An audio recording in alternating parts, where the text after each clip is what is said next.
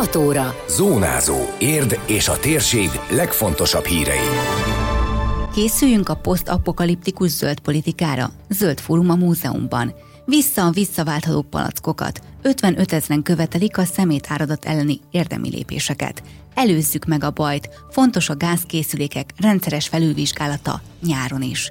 Köszöntöm a hallgatókat! A Zónázó 2022. július 20-ai adását hallják. Banyila Sajnalka vagyok. Ez a Zónázó, az Érdefem 113 hírmagazinja, a térség legfontosabb híreivel. Készüljünk a posztapokaliptikus zöld politikára. Ezt a kérdést feszegette Gelencsér András, a Pannon Egyetem rektora és Tetlá Körs, ért alpolgármestere, az LMP elnökségi tagja a Magyar Földrajzi Múzeumban hétfőn este. Gelencsér András vegyész légkörkutató, a Pannon Egyetem rektora szerint még mindig mitoszokkal szavakkal és politikai lózungokkal áltatjuk magunkat, miközben a valóság az, hogy elkéstünk. A civilizációnk a túlfogyasztás miatt elkerülhetetlenül összeomlik néhány évtizeden belül. A zöld politikának nagy a feladat, vagy a kihívás áll előttük, hiszen olyan megoldásokat kell találniuk a mostani helyet, ami szintén fenntartható, és egyelőre nem látszik ez körvonalazódni, tehát azok a megoldások, amelyeket így úgy úgymond zöld politika címén erő, erőltetünk, azok nem fenntartható megoldások. Gondolok én például a zöld számos négy tonnás terepjárókra, amelyek hát nem a fenntarthatóságnak a szobrai sehogy. A léptékkel van a baj, tehát az, hogy, hogy az, hogy ezt a mostani jóléti társadalmat áttransformáljuk egy másfajta működő modellre, ebben a léptékben az nem lehetséges.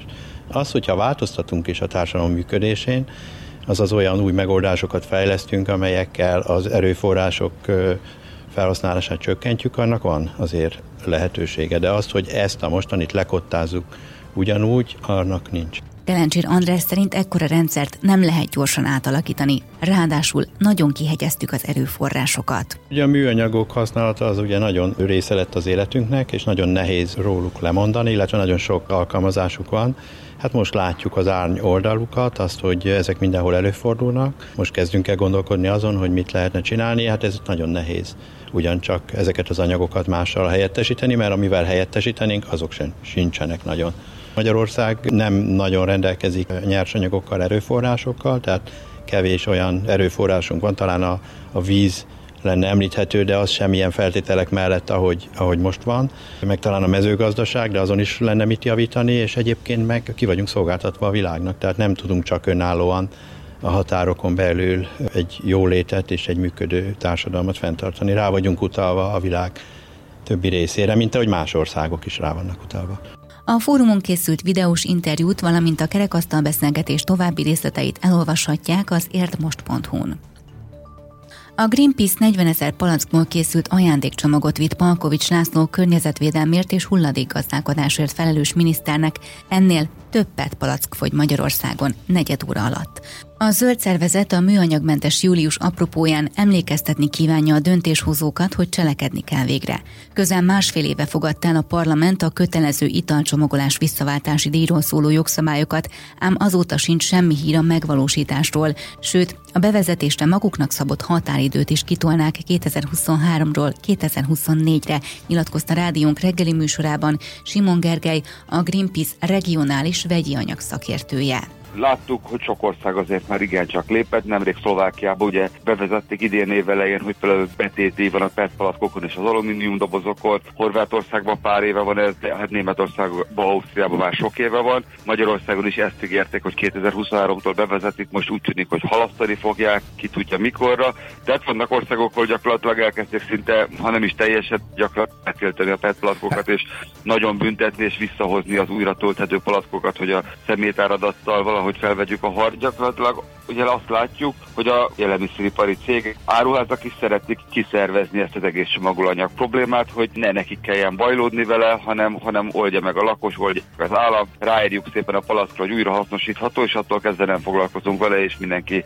tegye a dolgát, és hibáztassuk az embereket azért, mert szemét van. És hát ugye jelenleg az a baj, hogy, hogy gyakorlatilag mindent eldobhatóba adunk, és hogyha megkérdezzük az átlagembert, mindenki azt mondja, hogy ő amúgy szelektíven gyűjt, ilyen 90% körüli lakosoknak ezt mondja, de gyakorlatban mégiscsak a 30%-a kerül bele a szelektív gyűjtőbe a PET palackoknak, alumínium dobozoknak, 2022. júliusáig már 55 ezer ember írta alá a Greenpeace petícióját, melyben követelik, hogy a magyar kormány törvényileg kötelezze a gyártókat és forgalmazókat, hogy minden eldobható italcsomagolást hasznosítsanak újra, legkésőbb 2024-re, és az italcsomagolások legalább 70%-a legyen újra tölthető, legkésőbb 2026-ra, hangsúlyozta Simon Gergely. Pont ezért indítottunk egy petíciót, hogy legyen Magyarországon 2026-ra egy újra töltési kvóta, tehát kelljen betétdíjas újra töltető, teljesen mindegy, hogy üveg, műanyag vagy alumínium, vagy akármilyen más anyagból készült palackokat újra forgalmazni, és a maradékot pedig 100%-ig hasznosítsák újra, mert ez a mostani állapot, hogy minden eldobhatóban van, és a kétharmada még csak újrahasznosításra se kerül, ez teljesen tarthatatlan, hiszen egy energia és nyersanyag válság van, ugye műanyag kőolajból, földgázból készül, ami egyre drágul, alumínium előállításhoz rengeteg áram energia kell, hogy az új eldobható üvegéhez is, és ezért igazából minden szempontból hulladékgazdálkodási és nyersanyag pazarlási szempontból is a cél az lenne, hogy minden inkább visszamenjünk az újratöltéshez. Jelenleg is zajlik a műanyagmentes július kampány. Ennek alkalmából a Greenpeace ismét azt kéri a kormánytól, ne halogassa, hanem minél előbb határozza meg a konkrét szabályokat, mondja meg milyen rendszer lesz, mikortól és mindenképpen ösztönözzék benne az újratöltést, mert enélkül nem lehet hatékonyan fellépni a nyersanyag pazarló és szeméthegyeket termelő egyszer használatos kultúra ellen. Minden elszalasztott évvel egy milliárd PET palack megy a lerakókba, az égetőkbe, a vizeinkbe és a természetbe Magyarországon. Több mint 170 ezer forint gyűlt össze azon a jótékonysági koncerten, amit az amerikai Bildrake Band adott a múzeumkertben az ukrajnai menekültek javára. A rendezvénynek a Hope, azaz Remény címet adták. Az eseményt az érdi parkvárosi baptista gyülekezet szervezte. A gyülekezet hónapok óta támogatja a menekülteket, az érdre és a környékre érkezőknek élelmiszerrel, repülő és vonatjegyel, orvosi ellátással segítenek, emellett adományokat szállítanak Kárpátaljára, mert több mint 10 tonna élelmiszert vittek át a határon. Jelenleg 16 menekültnek nyújtanak segítőjobbot. Ők vagy vízumra, vagy letelepedésre várnak.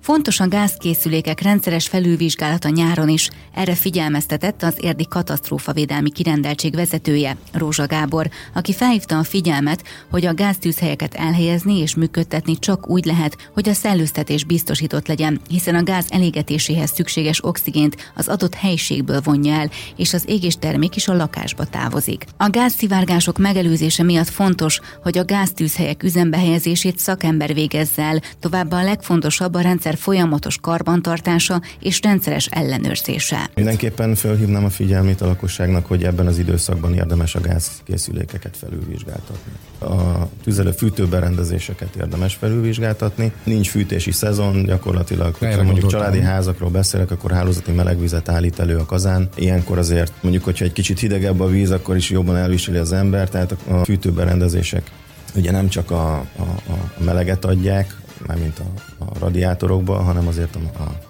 melegvizet is fűtik, tehát ezeknek a karbantartási időszaka igazából most van. Ha a baj mégis megtörtént, jó tudni, hogy a mérgezés tünetei jelentkezhetnek hirtelen vagy fokozatosan is. E tünetek a következők lehetnek. Szédülés, nehéz légzés, fejfájás, émeigés, hányinger, gyengeség, súlyos esetben ájulás. Ha ezek közül valamelyiket vagy egyszerre több tünetet tapasztal, szénmonoxid mérgezésre gyanakodhat, ezért azonnal menjen friss levegőre és hívjon orvost.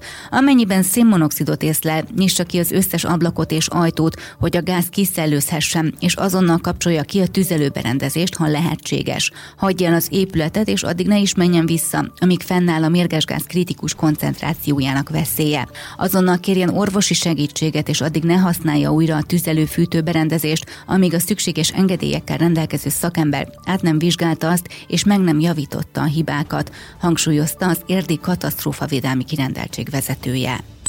Időjárás. Kezdetét veszi az újabb hőhullám, a szinte zavartalan napsütés mellett tovább melegszik a levegő. A legmelegebb órákban 33-37 fok várható, északnyugaton a déli, északkeleten az északnyugati szelet kísérhetik élénk lökések. Zónázó. Zónázó. Minden hétköznap azért efemen. Készült a médiatanács támogatásával a médiatanács támogatási program keretében.